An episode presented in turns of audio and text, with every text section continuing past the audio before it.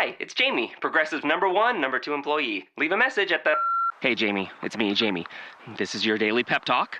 I know it's been rough going ever since people found out about your a cappella group, Mad Harmony, but you will bounce back.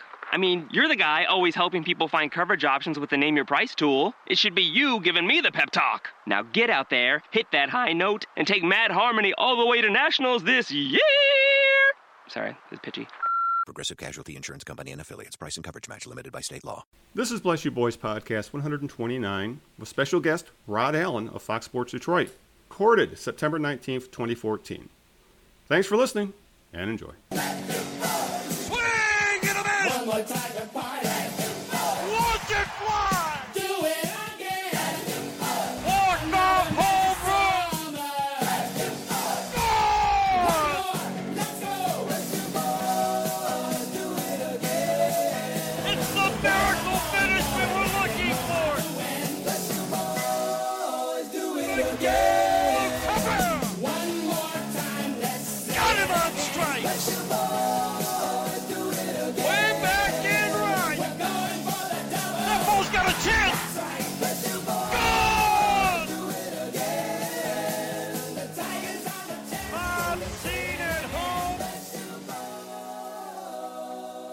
Welcome to the Bless You Boys podcast, where the editorial staff of BlessYouBoys.com, SB Nation's Detroit Tigers blog, kicks around the past week of Detroit Tigers baseball. As always, I am your host, co-managing editor of the site, Al Beaton. Joining me, as always, is the man I like to call the King of West Michigan. He's an acolyte of the Earl Weaver School of Baseball and is having a very rough softball season. And that is the man you know as Hookslide. How's things on the west side of the state, Hookslide? Well, the softball season is almost over, so you know we'll, we'll just be happy for the small things. So yeah, you're you're the uh, coach. Uh, you're, no, you're an assistant coach on the team right now. So it's a Yes. yeah, it's a. well, uh, all we can hope is that competitive balance wins out, and you guys actually get a couple wins in before the end of the season. I agree. Yes. All right. Uh, a little bit about the show before we move on to our very special guest. It's kind of a continuation of what we were doing last week, so I'll, I'll let Hookslide get to that in a moment.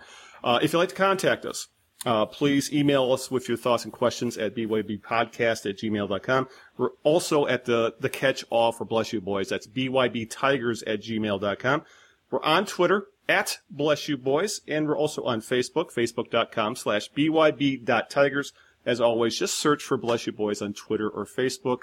Like us, follow us, and we'd like to do a lot of entertaining things on, on the social network. So please follow along. And we and we do try to do a lot during games. So it's a lot of fun. Join us. All right, hook slide. I know this is uh, you did a lot of legwork into this, uh, into getting uh, a lot of the broadcast partners of the Tigers involved with the podcast. We had Mario Impemba on last week, so let's get our special guest on this week, who has you know has kind of a lot to do with Mario. Well, yep. Last week, like you said, you had we had uh, Mario Impemba on. That was a great show. So this week, we thought we would follow that up by having the other half of that dynamic duo join us. Uh, of course, you, uh, you you know him as a, a member of the 1984 World Championship team. Uh, got got a little start in broadcasting uh, with the Arizona Diamondbacks back in the late 90s, and then has spent uh, a majority of the last decade or more with Mario Impemba in the Tigers booth as the color analyst. So we're happy to welcome Rod Allen. Rod, how are you doing today? Hey, I'm good, fellas. How about you? I think we're doing just great. We're really, really happy to have you on the show today. Appreciate you taking the time. Oh, my pleasure. My pleasure. So, you know, you've spent so much time in the booth with Mario, you know, over the last 10 years plus. Uh, you know, we asked Mario last week uh, the question uh, just in terms of what were some of his favorite uh, moments from, you know, the, that, that time being in the booth. So I kind of wanted to get your take on that too. Uh, just maybe, you know, your, your top one or two memories that you go back to and think, you know, I can't believe I got to be a, a, a part of that, to witness that, and to be, you know, part of the broadcast team to describe that moment in baseball history. Well, there's so many with the Tigers uh, over the course of the last uh, six years or so. Uh, when Jim Leyland took over in 2006, I mean, since that time, uh, we have been provided with uh, a lot of just magical moments. Um, if I was to narrow it down to just a few, uh, one of my favorite moments, obviously, is the Austin Jackson catch uh, in center field, the near uh, perfect game by uh, Galarraga. Um, what a special moment. Um, very exciting time. I enjoyed that immensely in the booth. Uh, all the above. Uh, Justin Verlander's first no hitter was obviously very, very special uh, to be a part of that. Um, and then also Miguel Cabrera and what he's been able to do. I mean, you can go a lot of different directions. You can go to New York last year, the back-to-back days, the back-to-back home runs off of uh, Mariano Rivera. You can go to a Sunday night game with Miguel Cabrera uh, last year as well, where he had three home runs against the Texas Rangers. So That's those right. would be some of my top moments. There's obviously so many, but for me, those are a few that just kind of stick out and come to uh, the tip of my tongue. All right, and just to kind of follow up on that, uh, you really, it really feels like your calls have become associated with a lot of these big moments. For example, the uh, O. Jackson, for example, when he made that awesome catch uh, in the Andre Galarraga game. So. I, I just want to get your view of that. It, how it really feels like your voice, and for that matter, Mario's, is really now in, been become very intertwined with the resurgence of the Detroit Tigers over the past eight years. Well, there's occasions. Obviously, uh, his job is uh, uh, to make all the calls, which uh, he usually does on a nightly basis. But uh, there are moments uh, in the past where situations happen, like uh, uh, the Austin Jackson situation, and that's kind of one of those uh, get out of your seat kind of Yeah, moments. yeah, and exactly. uh, when you make that call, I mean, you're hoping that people get out of their seats as well, because that's exactly what I did. I mean, I got out of my seat and I screamed to the top of my lungs. So it was very, very fun. Fun call. Yeah. All right. And just to, uh, you know, uh, as you brought up some of that out of your seat moments, you also are, become known and actually become a favorite of the Tigers fan base with some of your specific catchphrases, you know, through a piece of cheese, country strong's a big one. And I see you, with, you know, and that gets thrown out in your Twitter quite a bit. Or my, personally, my favorite is slide piece. But, uh, can you tell us a little bit about the, uh, the backstory on, on say things like I see you, big fella?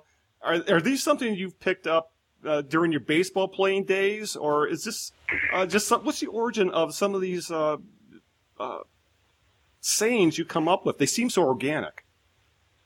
really no uh, huge rhyme or reason to it, to be perfectly uh, honest with you. Not orchestrated at all. Uh, just simply uh, some of the language that is used from time to time in the dugout or the clubhouse. Mm-hmm. Uh, as an athlete, if you're down there playing on occasion, uh, you might hear a guy say, or I may say, oh, he's got a nasty slide piece today, or, you know, the boy is country strong. And, and apparently some of that uh, you've carried into uh, the broadcast booth with you. I see you, big fella, regarding, you know, Miguel Cabrera or any of the other things that you may hear uh, that I may say. Uh, it's not orchestrated, not necessarily planned, uh, just kind of having some fun and just trying, trying to take the fans, you know, down into the dugout, you know, because that's the way that a lot of the players uh, do talk, for instance. Yeah, and speaking of taking the, the, the fans into the dugout, that we've kind of seen a little bit of the reverse of that last week in, in terms of bringing the dugout into the booth. Uh, with Fox Sports Detroit talking about moving uh, possibly to a three man booth next year, and you guys had the opportunity to kind of experiment with that by having Jack Morris join you in the booth uh, last week. Uh, just curious to get your take on that. What did you like about the experience? What do you see as some of the opportunities or challenges of maybe going to a three man booth going forward? Well, I really haven't heard anything concrete other than the rumors out there uh, as far as uh, whether that's something that they're going to do, something they're considering, or whatever. I mean, our people have kind of been mum on that particular situation or that particular topic. But uh, I thought the week went well with Jack. I thought we had some very nice conversations. Uh, I think that uh, there was very, little of us stepping on each other's toes, which is always an issue uh, when you have a three-man booth. Uh, who takes this replay, that replay, uh, and just how much talking you overall do. But Jack's an icon in Detroit, and uh, we had a real nice week doing so. And uh, I don't know what they're going to do in the future, but whatever they decide, uh, I just hope that uh, I'm still a part of it.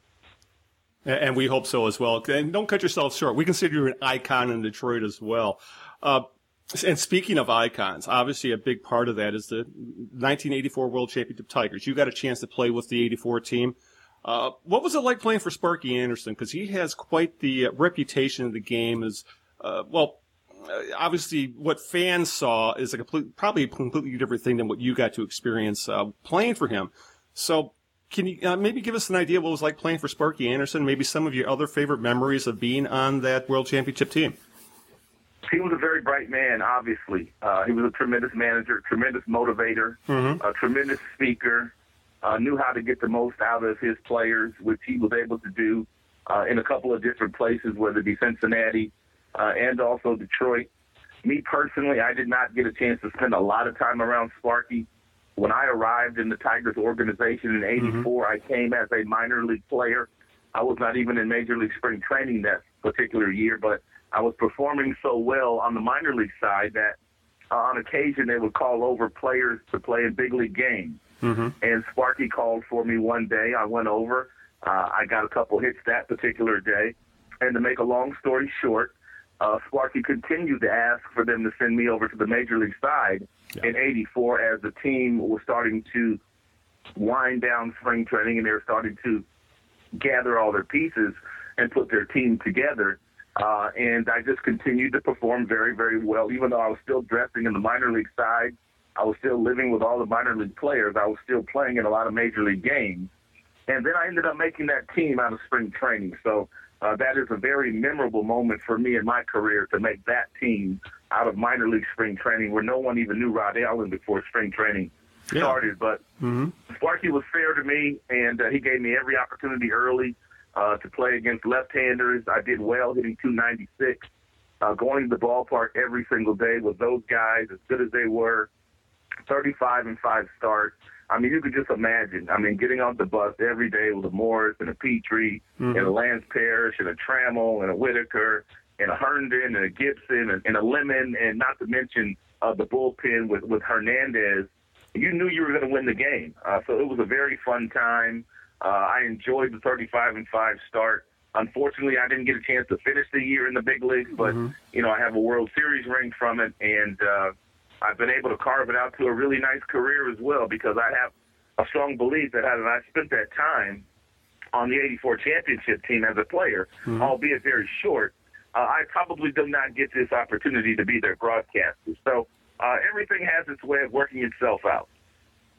No, that's a very good point. One thing kind of leads to another, and there's there's that little bit of connection now with you in the booth and saying this is one of the guys that was there on that magical season. Uh, now I know after the the '84 season, as time went on, you spent a little bit of time uh, in Japan, and I, our listeners would absolutely riot if I didn't ask you about the infamous incident in Japan. It's become something of a, of a folklore legend among our fan base and I assume you know the, the incident to which I'm referring. Uh, it's a, there's a viral video on YouTube of a, a Japanese pitcher being chased by a young Rod Allen after being hit by a pitch. So, if we can tax your memory just a little bit, take us back to that day. I'd, I'm very curious to hear the story. Had had the pitcher thrown at anybody else that day? Had he hit you earlier in the day? What what kind of happened there? Just kind of walk us through that.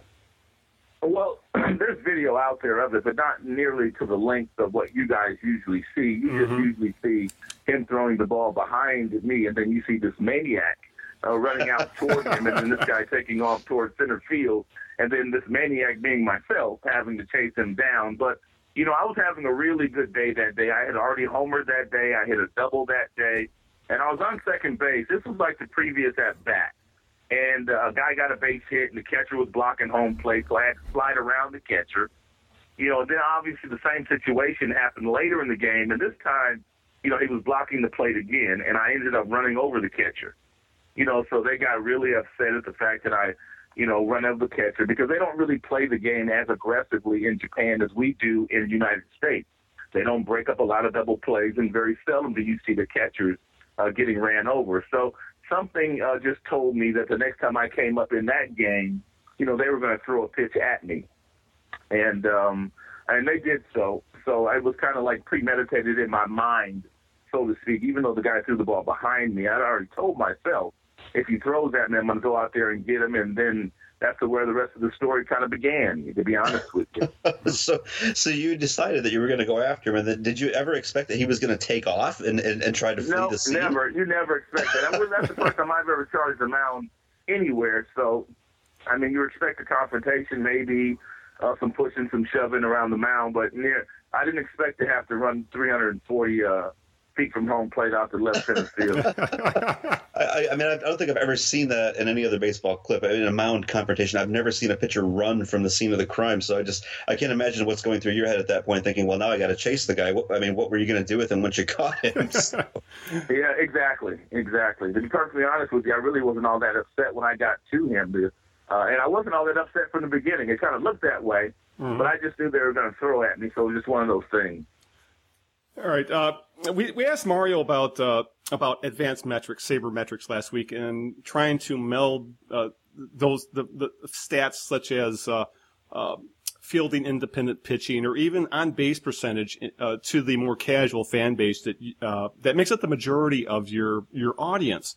Uh, wanted, we want to get a, a former ball player's view on these advanced metrics. Uh, you know, WAR and uh, you know, there's also so many different ways that uh, sabermetricians measure baseball performance.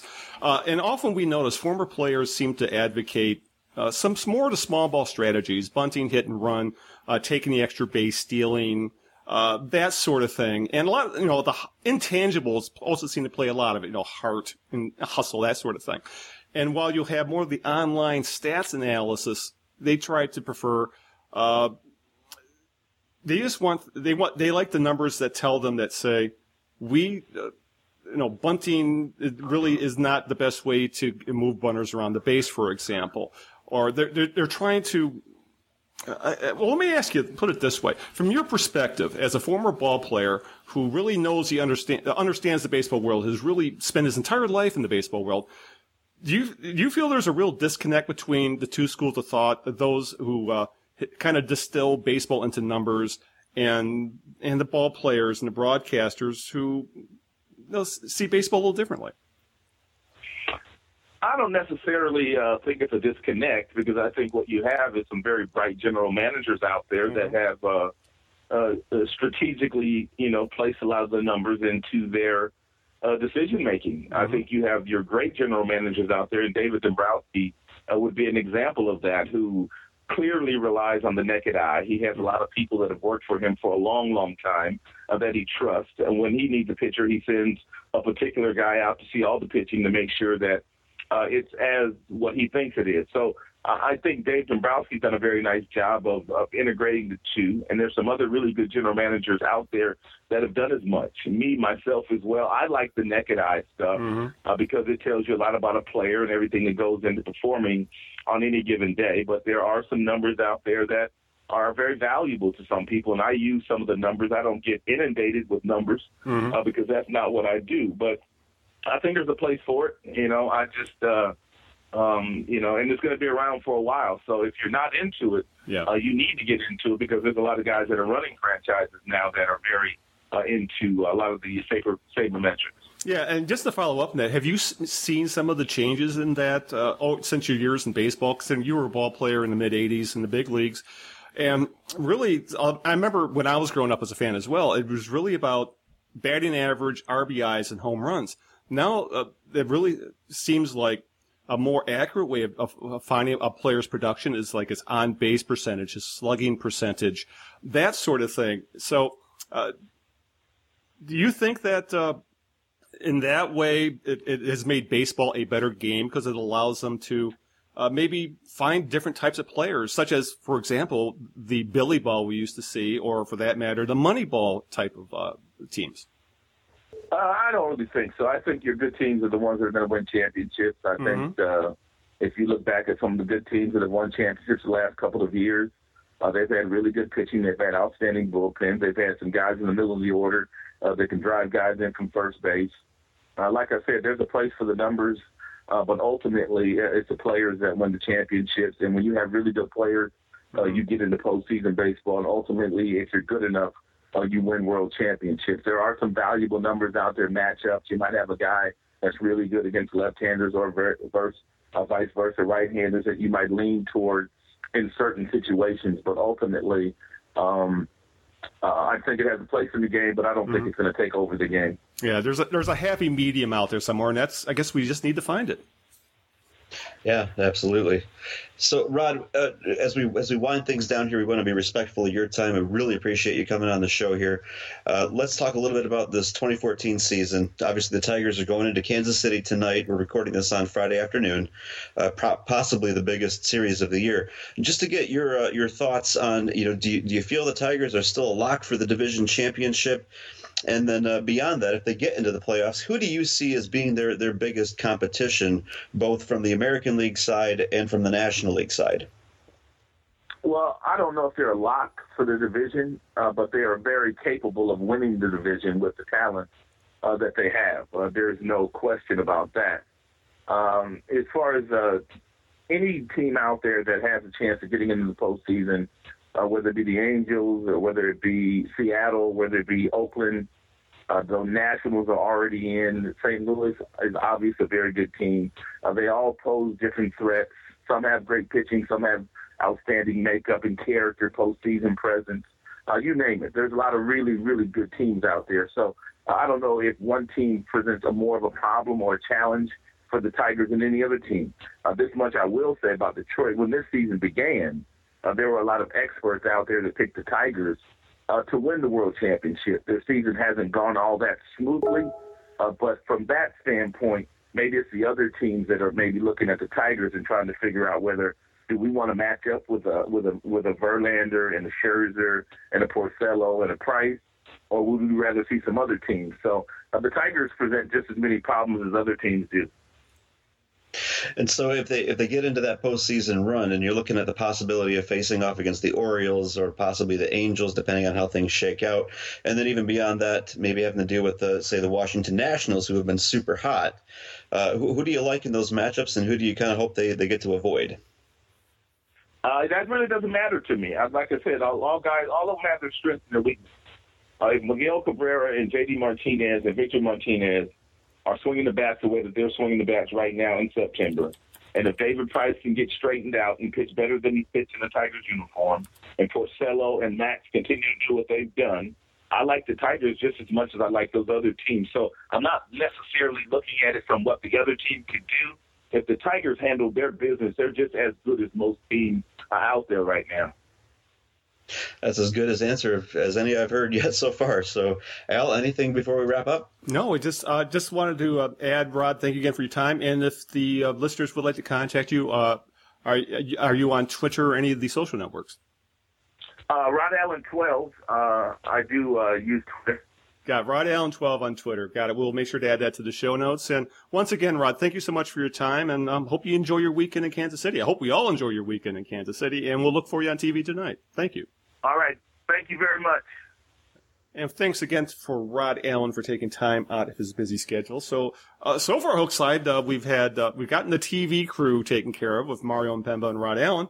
Um, next week, we'll, uh, we start the radio crew, uh, with Dan Dickerson. I'm looking forward to talking to him. Yeah, absolutely. That that's going to be a lot of fun talking to uh, talking with Dan.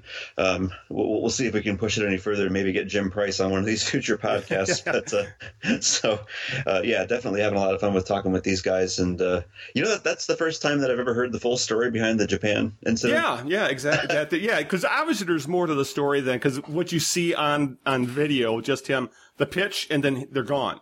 And, right. You know, so it was nice getting kind of filled in that there was, a, you know, obviously there was a lot more to the story, but, you know, and, you know, this gets kind of lost in the, in, in the lore of it, so to speak. So. Yeah, there's only so much you can capture in a viral video, right? Bingo. Exactly.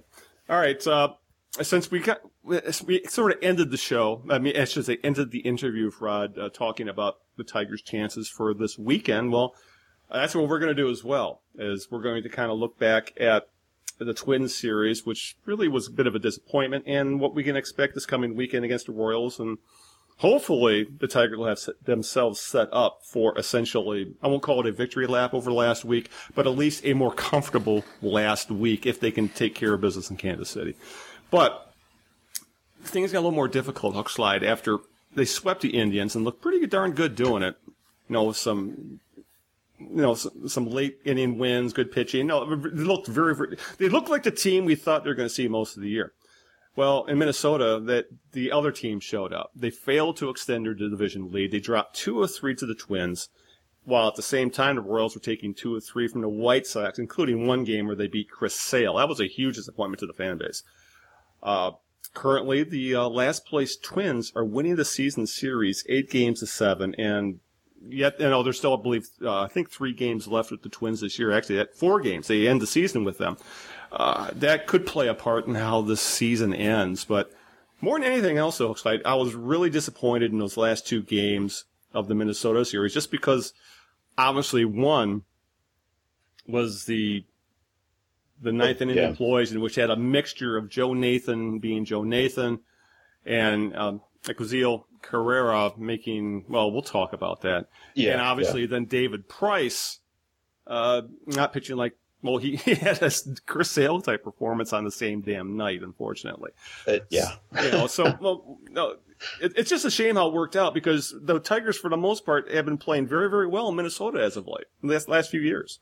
Well, right, yeah, but I mean, I, I, you know, I was disappointed too. I mean, obviously, you lose two games like that in a row. Uh, expectation is everything. We expected to win that middle game going Yeah. into the ninth inning with the lead after such a dramatic, you know, home run from JD Martinez.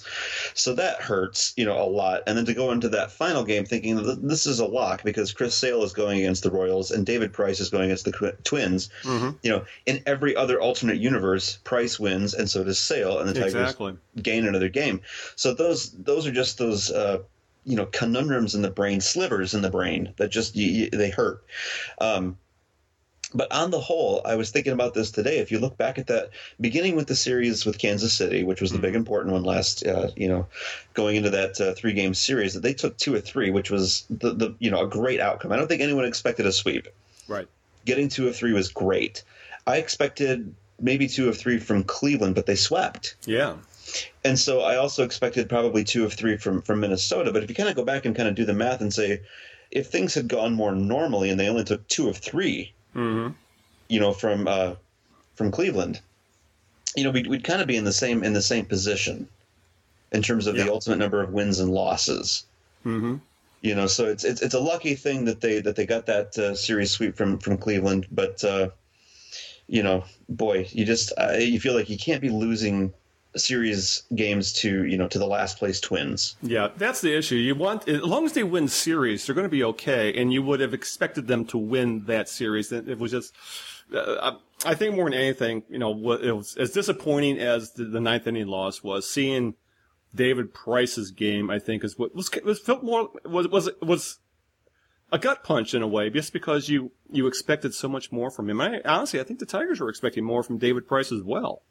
Well, he sure has laid a couple of goose eggs, you know, in the last the last couple outings. Uh, it, it seems to be, as someone pointed out, kind of an every other Yeah. outing sort of situation. You know, we had that really bad outing against the Yankees.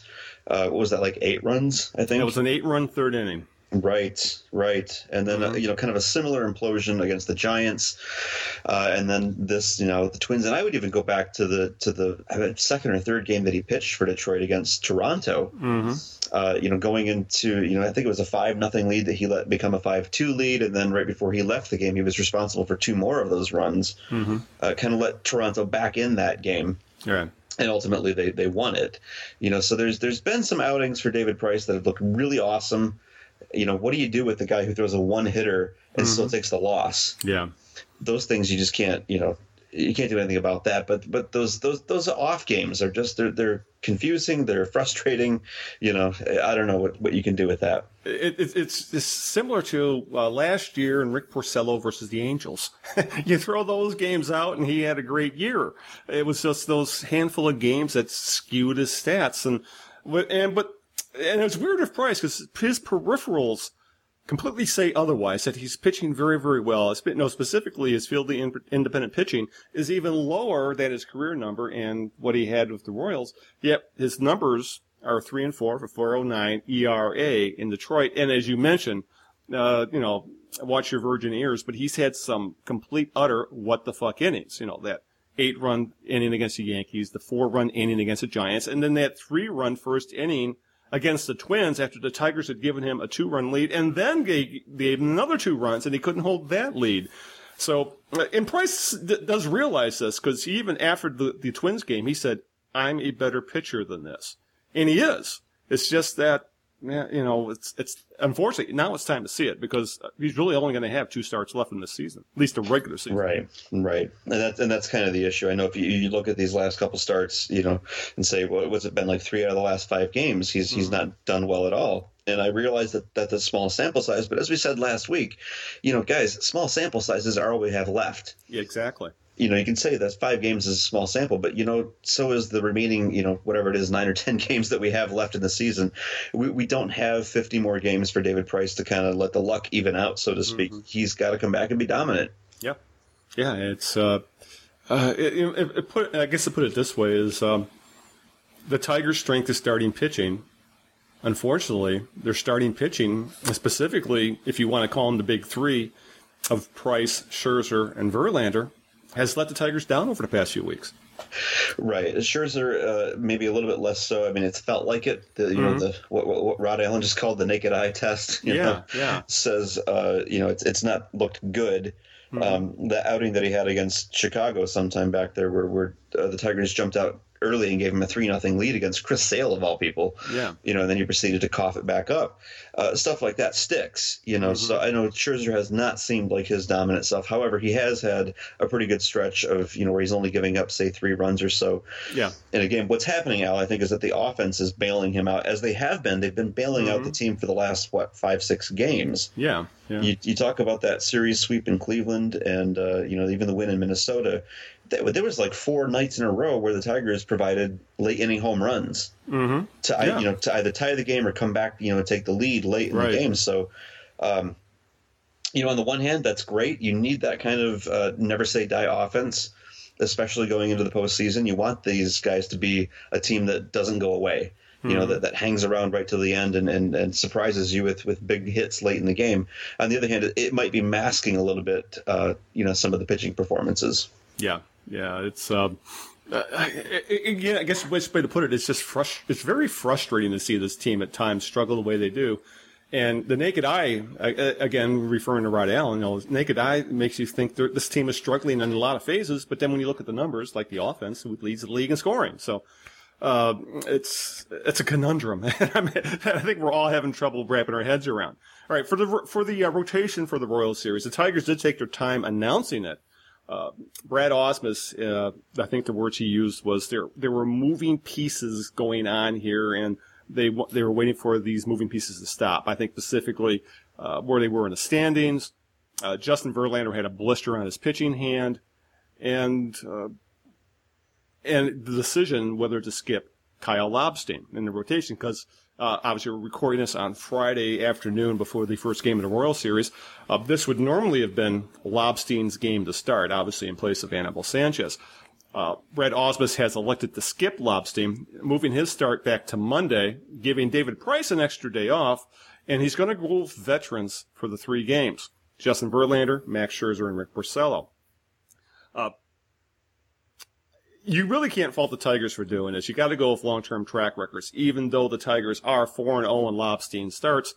But I think some of that is I, I, I don't want to use the term they're winning in spite of Lobstein, but what you're going to get from him is going it's going to put pressure on the bullpen. You really can't be sure if he's going to come out, you know, how he's going to come out pitching. You know, this this is a new experience for a guy like Lobstein, so I can understand why they did it. Uh, I just hope that Verlander, Scherzer, and Porcello pitch to their track records, and maybe not so much what we've seen as of late. Yeah, for people that kind of, and I don't know that I've heard anyone say this, you know, that they'd rather see Lobstein get that start because he's had some good performances. You do have to take that into account, though, and say, you realize if Lobstein pitches, that means Lobstein for probably five innings and then Exactly. bullpen for the next four. Do you really want to do that mm-hmm. against the Royals? Probably not. On the other hand, Verlander has been a big, hot pile of meh this year. so we're not saying he's bad. You know, it's just been very touch and go. Yeah, I and- mean, you could make the argument that Verlander is a five or six inning guy too at this point. Yeah, I mean, potentially. I mean, he's shown us that this year, but like you said, the track record suggests Yeah. at least uh, Verlander has a better chance of, of having a breakthrough game Exactly. and giving you seven, maybe eight innings, even, you know, should it please the baseball gods, uh, than, than Kyle Lobstein will ever have. Um, so yeah, the, the the pitching rotation for that series it seems to me to kind of get stronger and stronger with each game. Verlander, you go, I don't know. Uh, Scherzer, okay, little getting better, you know. And then Mm-hmm. Porcello, who's been just awesome this year. Yeah. And uh, I guess uh, with especially with uh, Verlander and Scherzer, the first few innings are, will really tell a toll. Uh, if the, the story will be told in the first, as we saw with Price against the Twins, pitch counts. Uh, Verlander has been known to run up some elevated pitch counts early in games, and which has caused him to tire, you know, in that fifth or sixth inning range. Yeah. You know, if Verlander is pushing hundred pitches in the fifth inning, uh, that's when I should really start getting worried. And it's that sixth inning where he really seems to be getting into trouble. And you could say, you know, and the same with Scherzer, you know, you would love to see Scherzer pitch deep into the game. But realistically, he's not a very efficient pitcher and tends to, you know, the Tigers will be lucky to get seven out of Scherzer. Yeah, and I think that kind of goes with the profile, if I'm not mistaken. You know, the, the power pitcher profile. Mm-hmm. Yeah. These guys that rack up a lot of strikeouts per nine also tend to, like you said, rack up the pitch counts. You know, uh, and I've noticed that. You know, I'd love to do a, a post someday and kind of crunch the numbers, but I've Mm-hmm. noticed just the, the gut test says, or the eye test says that uh, both Scherzer and and Verlander, even more so, tend to have have a little tougher time in the first inning Yeah. or maybe the first two, and then once they settle in, third, fourth, fifth, and then they can roll. Yeah. So you know, it, it's it's one of those things where you know if they if they don't get rocked too hard early on, and the offense can kind of do some things early before having to get into that vaunted Cal- uh, uh, Kansas City bullpen, you know, then you should be okay in the series. Yeah, yeah, it's uh, it really does come down to the starting pitching. It really does, and for that matter, if the Tigers can get some early leads, so they won't have to face that murderer's row of a bullpen that the Royals have pretty much put together in the seventh, eighth innings. If, if the Tigers go down in a game uh, against the Royals and they're down in the seventh or eighth, I'm not liking their chances. Yeah, but stranger things have happened. You know, we were just watching the uh, was it the it was the White Sox Mm-hmm. just the other night. Uh, they they had a lead late in the game, and uh, Yeah. it was Wade Davis. You know, he of the the sub one point zero zero ERA, Yeah. who came in and promptly coughed up the lead. So Mm-hmm. uh, it's an anomaly, I know, but uh, there's there's always a chance that even if you do get to the Royals bullpen, you know, maybe just maybe. Yeah. Well, speaking, I, I guess we can't call it an anomaly at this point because Joe Nathan, uh, for the most part, has really struggled. Even though he did have a stretch recently where, at the you know, he wasn't bowling leads, but that the loss on Tuesday really was a, a really uh, it, it stuck in your craw. One because the Tigers had struggled all game long and then exploded for three runs in the ninth behind J.D. Martinez, and then Nathan and Carrera helped to implode uh, that uh, that everything that they had gained. Uh, and there was a lot of finger pointing after that game, at least with the fans and media, not so much with the team. You know, Joe Nathan, uh, to his credit, I think he learned his lesson. Uh, he goes, I, I appreciate he gave 110%. You know, you don't want a guy not wanting to not catch the ball. So, uh, you know, at least he, you know, he played that card well, but that was, that was one of those situations where, uh, you have a, a center fielder who you wish would have taken lessons from Austin Jackson. It was just one of those things where there's a there's a time and place for diving. That was not that time or place, to say the very least. Because if you look behind him, you know when you saw that play developing on television, you could just see that huge expanse of green behind him, and no, no one, no one was able. To, no, you know, you mm-hmm. know Martinez and Hunter aren't going to be able to back him up on a line drive, and just to see that, oh, I was like, oh, I was like, my stomach dropped as I saw that Did- play happening. Oh yeah. my god. Did the whole thing happen in slow motion for you too? It sure felt that way. Like a slow motion train, like you were in a car wreck. right, right. Once I saw him running towards the ball, and and there was that little moment of like I can see the the intent forming. oh God, he's gonna dive. He's gonna dive. No. and you know, of course, he missed it by by a wide shot. And to, to listen to uh, Jim Price on the radio, and he was just beside himself, I can imagine. and and over and over again. You know, went back to that play and said, "How do you misplay that? You can't misplay that. You can't do that. You got to get in front of the ball. We'd have runners at first and second.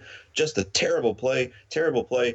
And I, I I know we're going to get into this a little bit later with the, uh, you know, Brad Ausmus discussion, but that just kind of it raises all sorts of questions in terms of what what what is Ezekiel Carrera doing out there in center field at that point in the game? Anyway. Yeah. Uh, well, we'll talk about that later, I guess. Yeah, yeah, we'll get into that in a little bit because there's a whole conversation that can be go around defensive substitutions, pulling bats out of the game, things like that.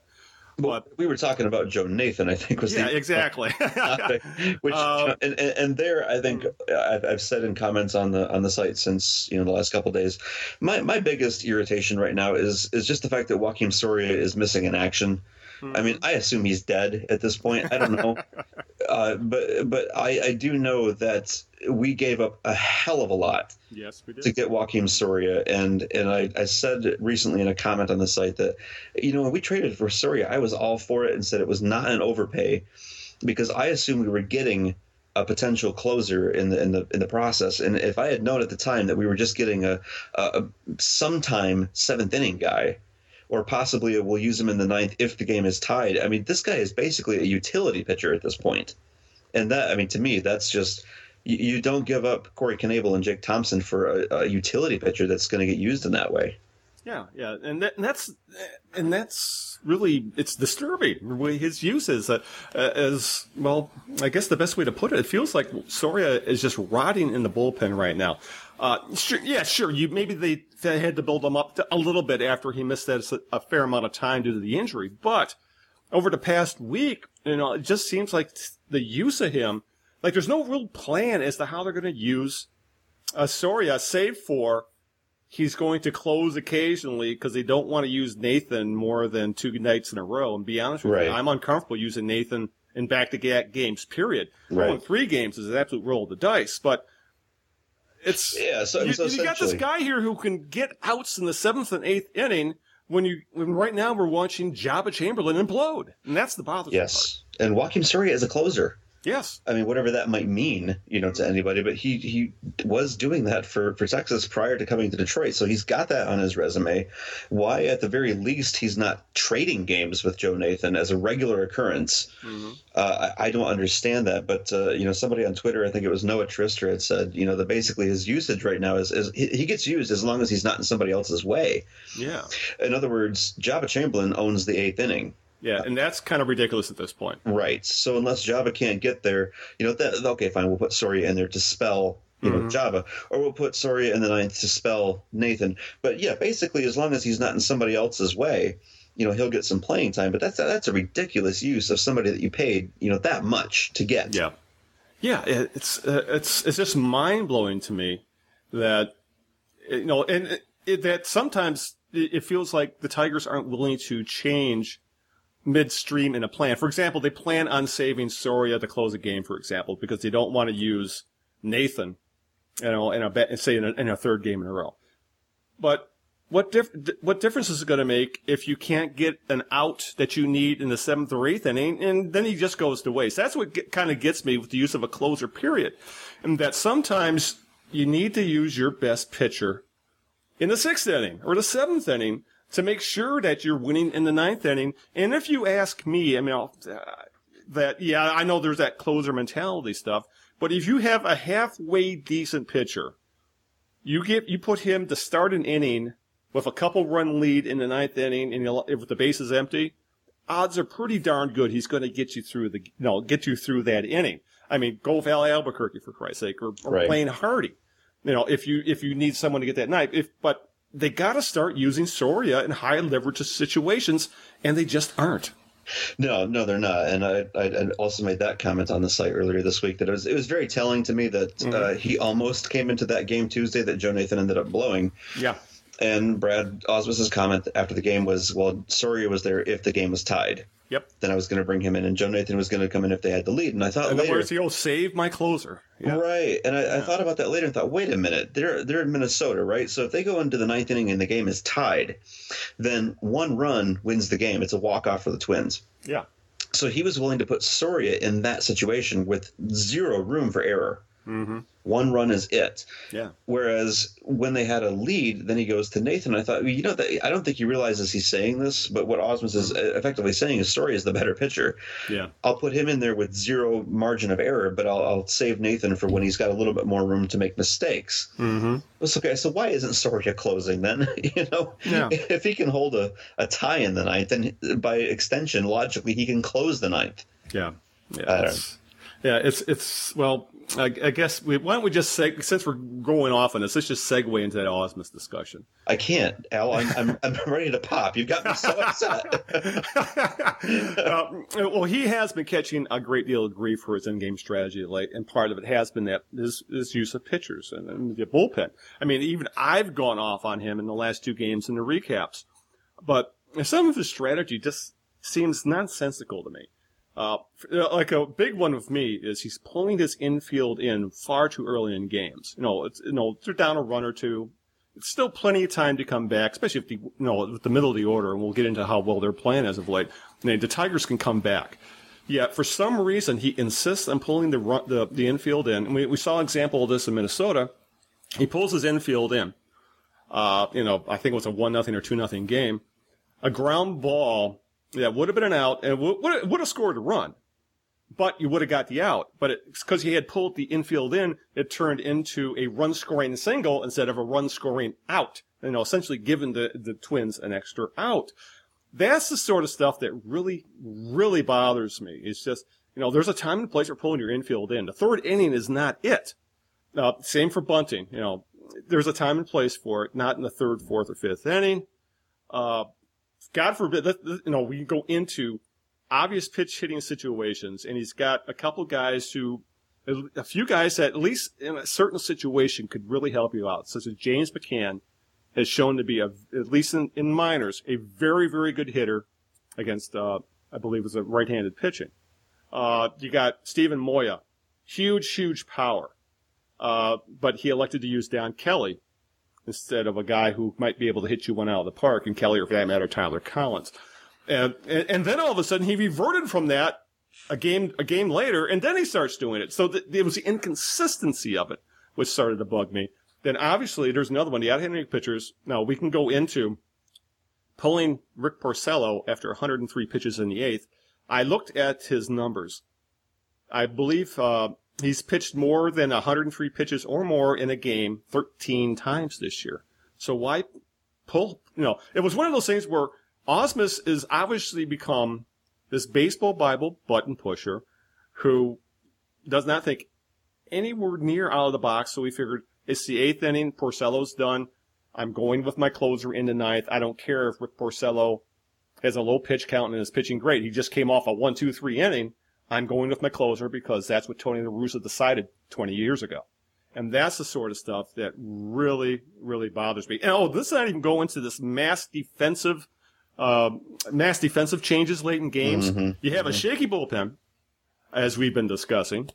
Uh, yet he pulls, well, for example, if Tuesday's game was tied after nine innings, which was a very definite possibility, the Tigers would have been without the bats of J.D. Martinez and Miguel Cabrera. And that's not the first time stuff like that has happened, where he's pulled uh, his best offensive players seventh or eighth inning so he can get Don Kelly and Carrera and move move Rajai Davis from center to left, and it's ridiculous. No, that's the sort of stuff where. What, do you ever remember Jim Leyland, No. for example, No. No. Miguel Cabrera out of a game at any time? Un- un- unless the season was clinched, yeah. Exactly. you know, fine, then he would do that, or if Miggy needed the day off or whatever. But uh, you know, you talk about Brad Ausmus's been kind of a button pusher, and at the same time, we saw some very bizarre Yeah. non-button pushing style moves Yeah. when It's they weird- when they didn't make sense. Yeah. Uh, where he brought in uh, Kyle Ryan Yes. in a high high leverage situation. You go, Against what Joe Mauer. Against Joe Mauer of all people? Uh, he let Jim Johnson roll with two innings. Yes, that's another risky Like, situation. wait a minute. If you're going to do this whole I'll pitch a pitcher two innings, then do it with Joba Chamberlain. Hmm. I know he's not been good recently, but you know, back in the first half, he was dynamite, Or this guy named Soria.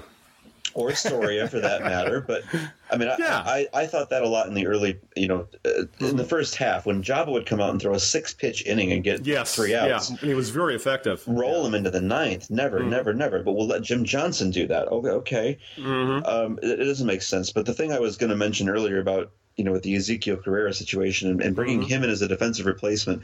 Now I, I get that on occasion you need to swap good defense for for better offense. Okay, and he's been doing that with playing Andrew Romine at shortstop. you know, instead of uh, Eugenio Suarez, who, who is supposedly a little better, you know, on the offensive side.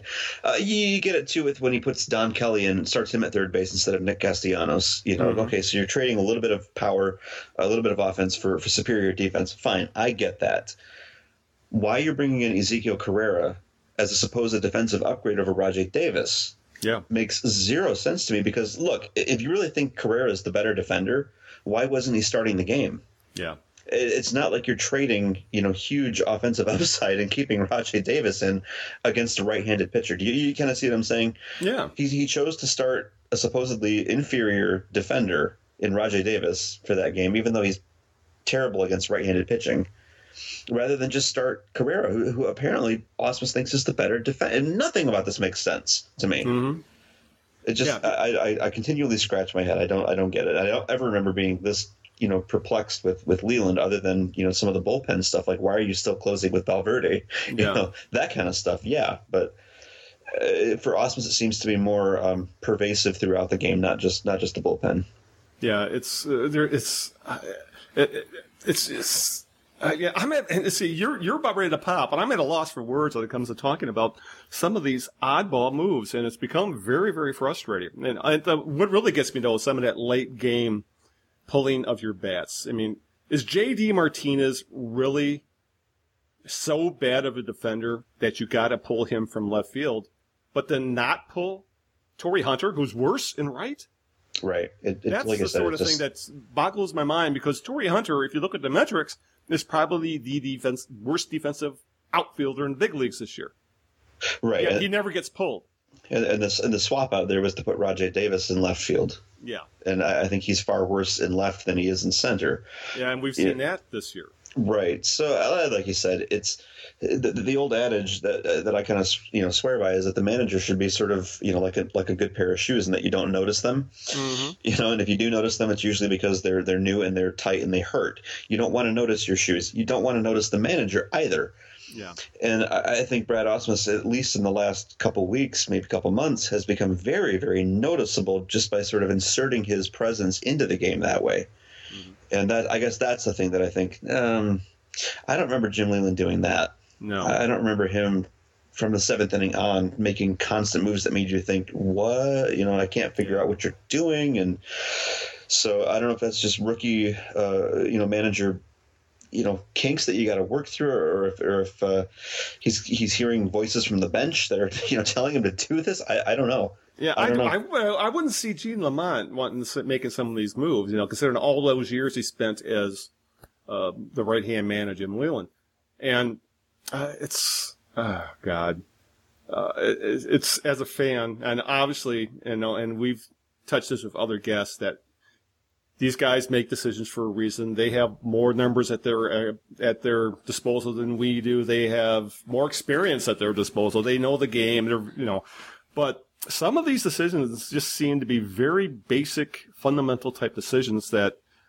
make absolutely no sense at all. And No, and I've, I've pointed this out before to other, mm-hmm. you know, people. My kind of working theory on this is: look, Brad Ausmus spent most of his career playing in the National League. I was going to bring that up. Take words right out of my mouth. So I don't know how much of that is influencing. You know, he spent a lot of time, a lot of time, 16 years, maybe 15 years, something like that. Mm-hmm. You know, under National League management, learning the ropes. You know, so it just certainly seems like a lot of the stuff that he's doing could maybe be explained by, you know, by that. And gosh, you know, I, I've never been a fire the manager kind of guy. You know, Uh, my my ongoing view is the manager doesn't matter. Nine nine times out of ten, he's not supposed to. But more and more, I'm thinking, I'm not saying fire Ausmus, but if they did let him go this year, I wouldn't would- be like Yeah. sad. so, I, I, you know, I agree with you there. I, I really do think that, uh, he tends to fall on the side of National League style strategy, and you're not going to win in the American League by playing, by really focusing on this small ball crap and trying to stop one, you know, pulling the infield in so early in games because you're not facing pitchers at the plate, for example. No, that's just not going to fly in the American League. And yeah, I, I'm with you that I don't see it happening. And, you know, we do have to remember this team is in first place and the odds are very, very good. Even if they don't win the division, they're going to make a wild card. Uh, the Tigers aren't going to fire Brad Ausmus, but I can't help but wonder during that Minnesota series what Ron Gardenhire could do with this team, and that uh, a guy like him, uh, or, or you know a Joe Maddon, or, uh, or or Terry Francona, what those kind of managers could do with this Tigers team. And uh, I don't think we'd be Yeah. talking about a lot of these situations. Yeah, well, I mean, but you know, the flip side, the, the, the logical, sane side of that is, you know, if they got rid of Brad Ausmus, then you're opening up to who in the hell would they fill that void with? Do you want to see Ron Washington manage the team or, or Dusty Baker managing the team after that? So, you know, on the one hand, I can say I wouldn't be sad to see Brad go. On the other hand, I'd be, you know, fearful to see what would come in his his replacement.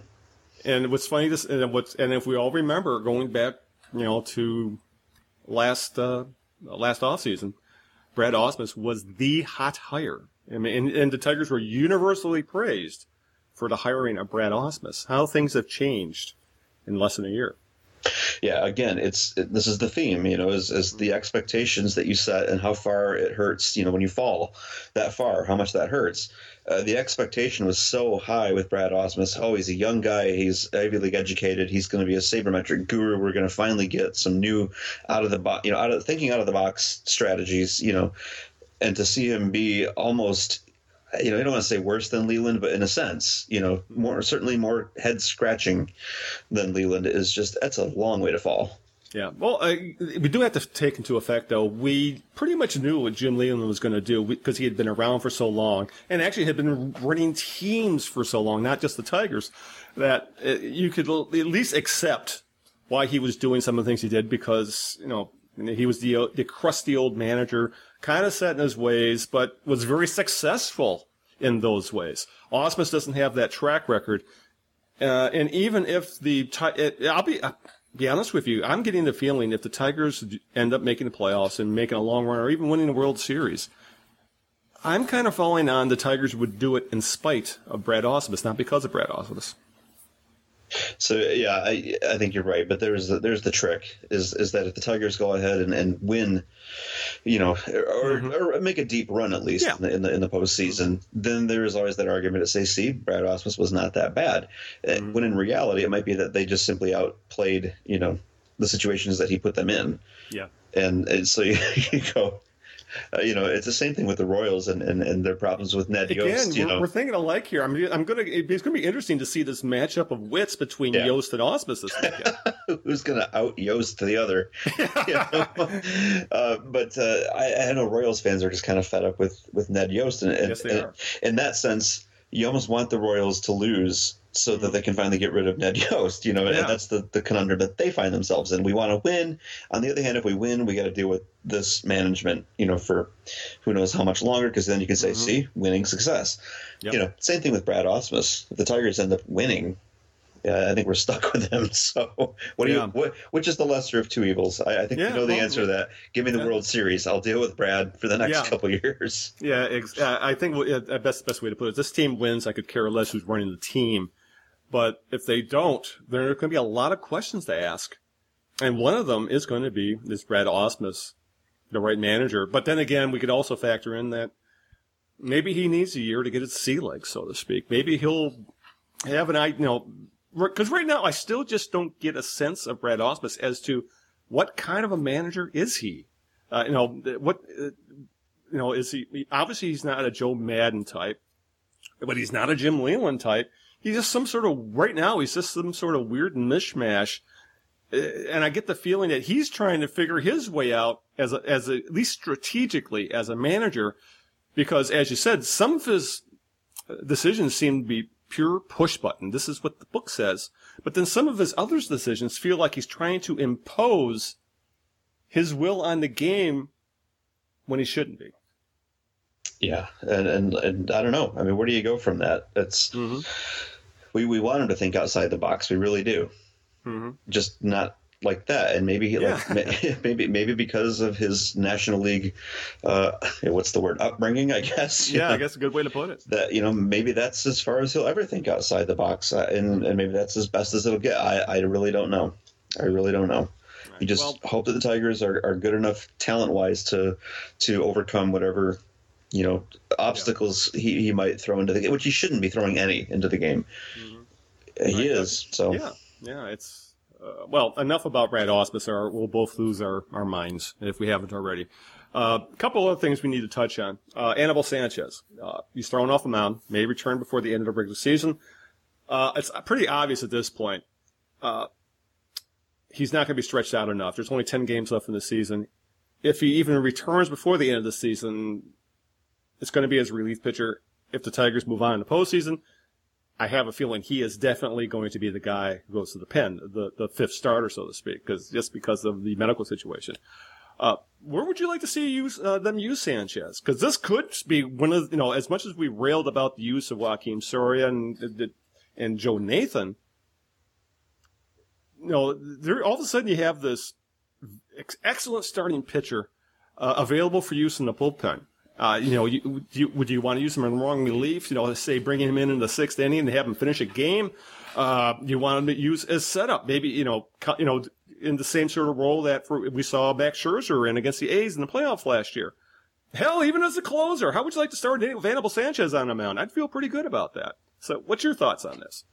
Uh, assuming that that he's healthy, you know, enough to to throw um, you know several innings. I know I know he's not going to be good enough to go six deep into a game, but assuming you can get you know two three innings out of him, I would honestly I would use him exactly the way Sparky Anderson used Willie Hernandez. Yeah, bring him in in the seventh. Yeah, finish. Yeah. Bring him in, in the seventh and let him ride it out to the ninth. And if he mm-hmm. somehow falters, you know, then you've got more options. You know, Aurelio Lopez is back, or yeah, right.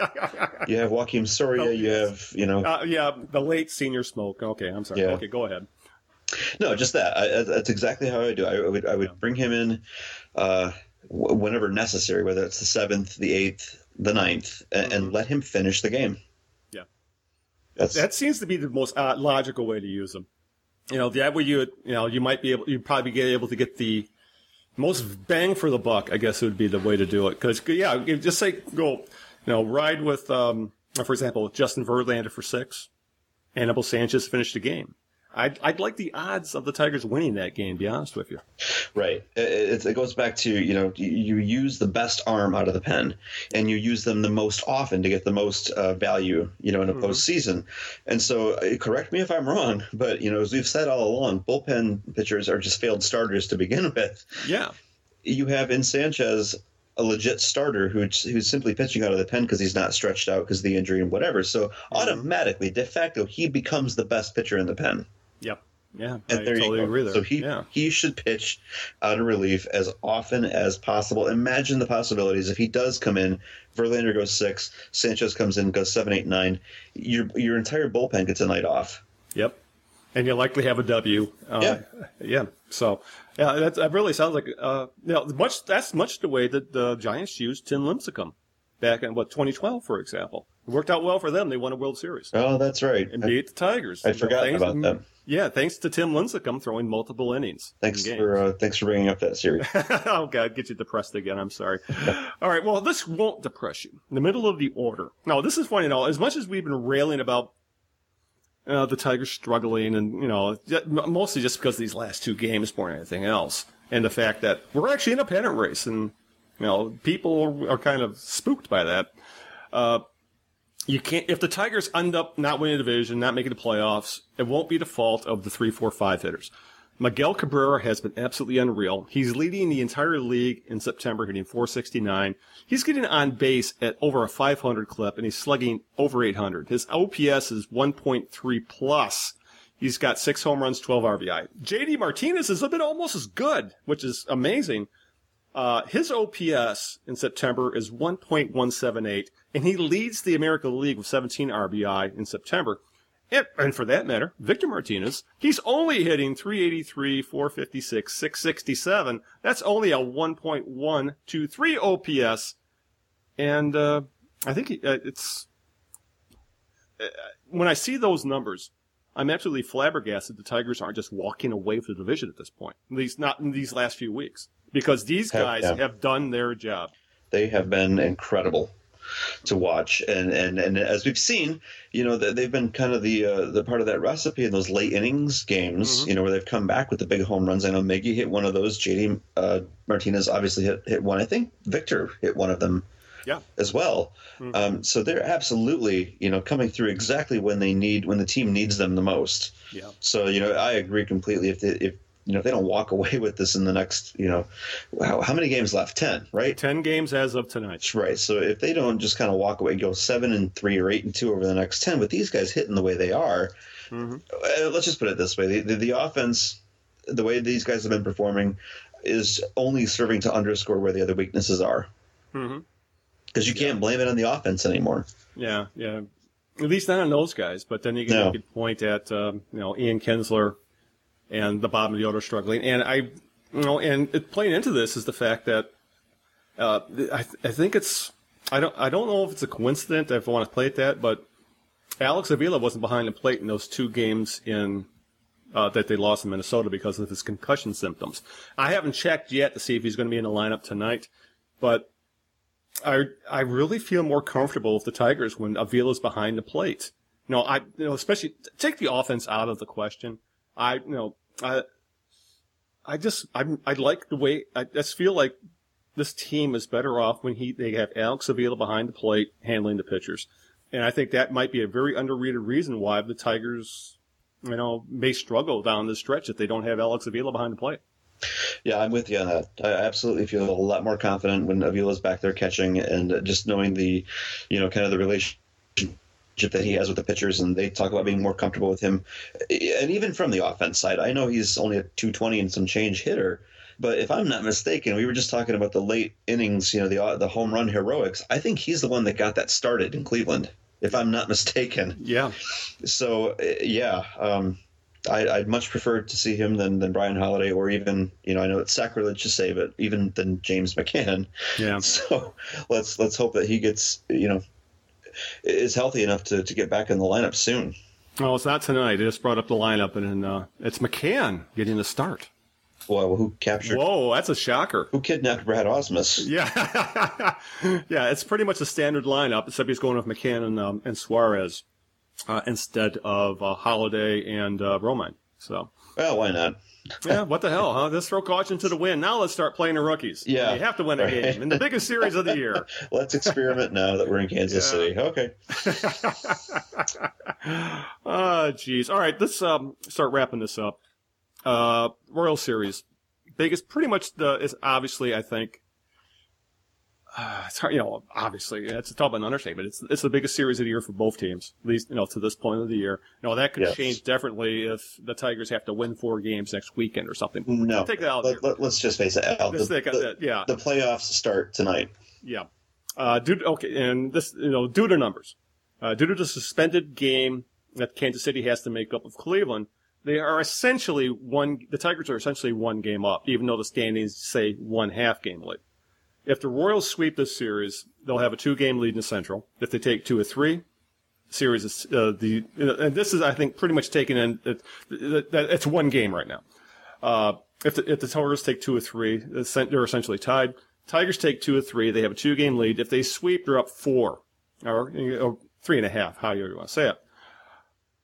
Do you Tigers just need to avoid a sweep hook slide? Or, or is this one of those things where they got to win the series? They got to take two or three.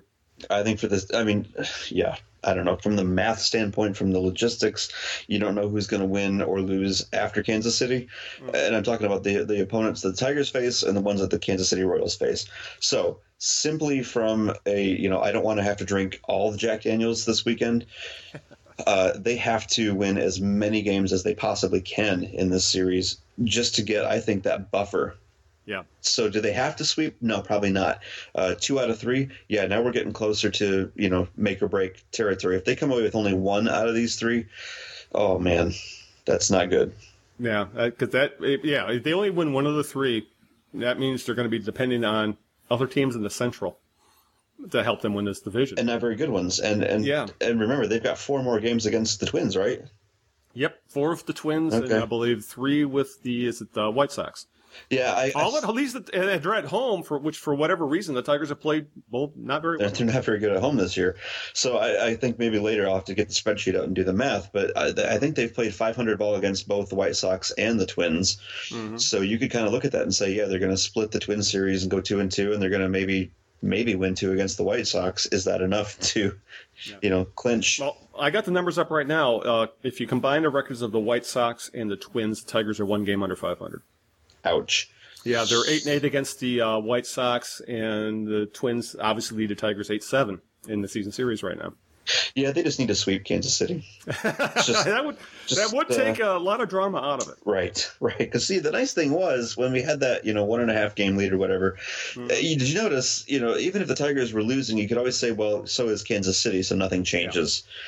You do not want to be in a situation where they're behind Kansas City after the series. Yeah, yeah, Oh. that's uh, yeah. But then you're asking the Royals to blow it essentially. Right, right. Yeah. Well, right now the Tigers have 84 wins. I think uh, 90 or 91 is going to win the division. So the Tigers got to win at least six or seven out of the next 10. That's entirely possible, and they probably should if you factor in the teams they're ending the season with and the White Sox and Twins. But uh, this has been a weird year all the way around. I'm not betting on. I wouldn't be willing to bet on anything at this point.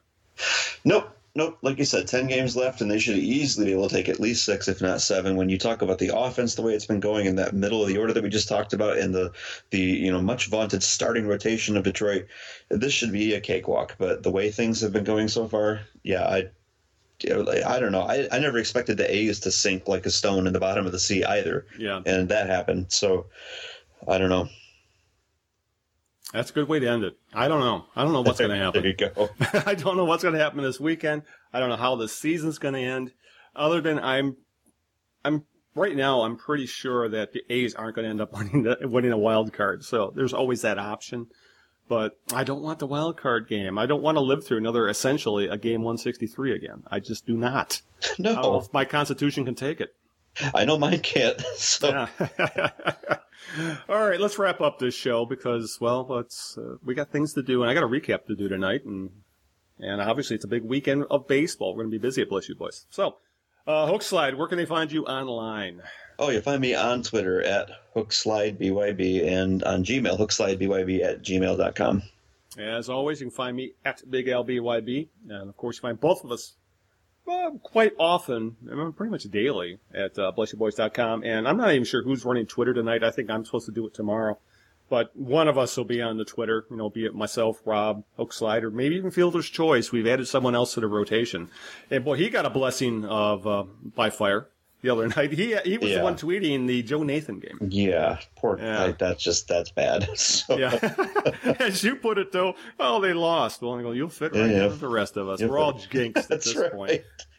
you know, I was on Twitter. I had the Wednesday game, Yeah. and uh, somebody tweeted at me and said, "Who's tweeting from the account tonight? Please let it not be the jinxed one, not the jinxed one." And I just wrote back and said, "Are Which you one? are you kidding me? We're all jinxed at this Yeah. point." But I, obviously, I think they're referring to Kurt, and yes, Right. he is not tweeting anymore. He is recused. We we've essentially been recused from tweeting because of said jinx, at least the believed of of jinx. I think we're all regard- jinxed, and I Yeah. flat out I flat out said to this person, I said, "Well, that's why we're shutting down the account after this series. So we're done." Yeah, I'll, I'll say this: I, whenever I'm on uh, on Twitter, I've given up making predictions. oh yeah, this game's in the bag. God forbid they Yeah. don't put it in the bag. That's a wise move on your part. Yeah. All right, let's wrap up this show. So uh, once again, we'd like to uh, thank Rod Allen um, for taking time out of his busy, busy weekend to uh, to, talk with us. Obviously, next week be on the lookout for um, Dan Dickerson, uh, Tigers radio play-by-play man, who will. Uh, uh, looking very much forward to talking about uh, Dan and his thoughts on uh, the Tigers and where they stand, and for the, we we may have a lot to talk about with Dan next week, and depending on how this week goes.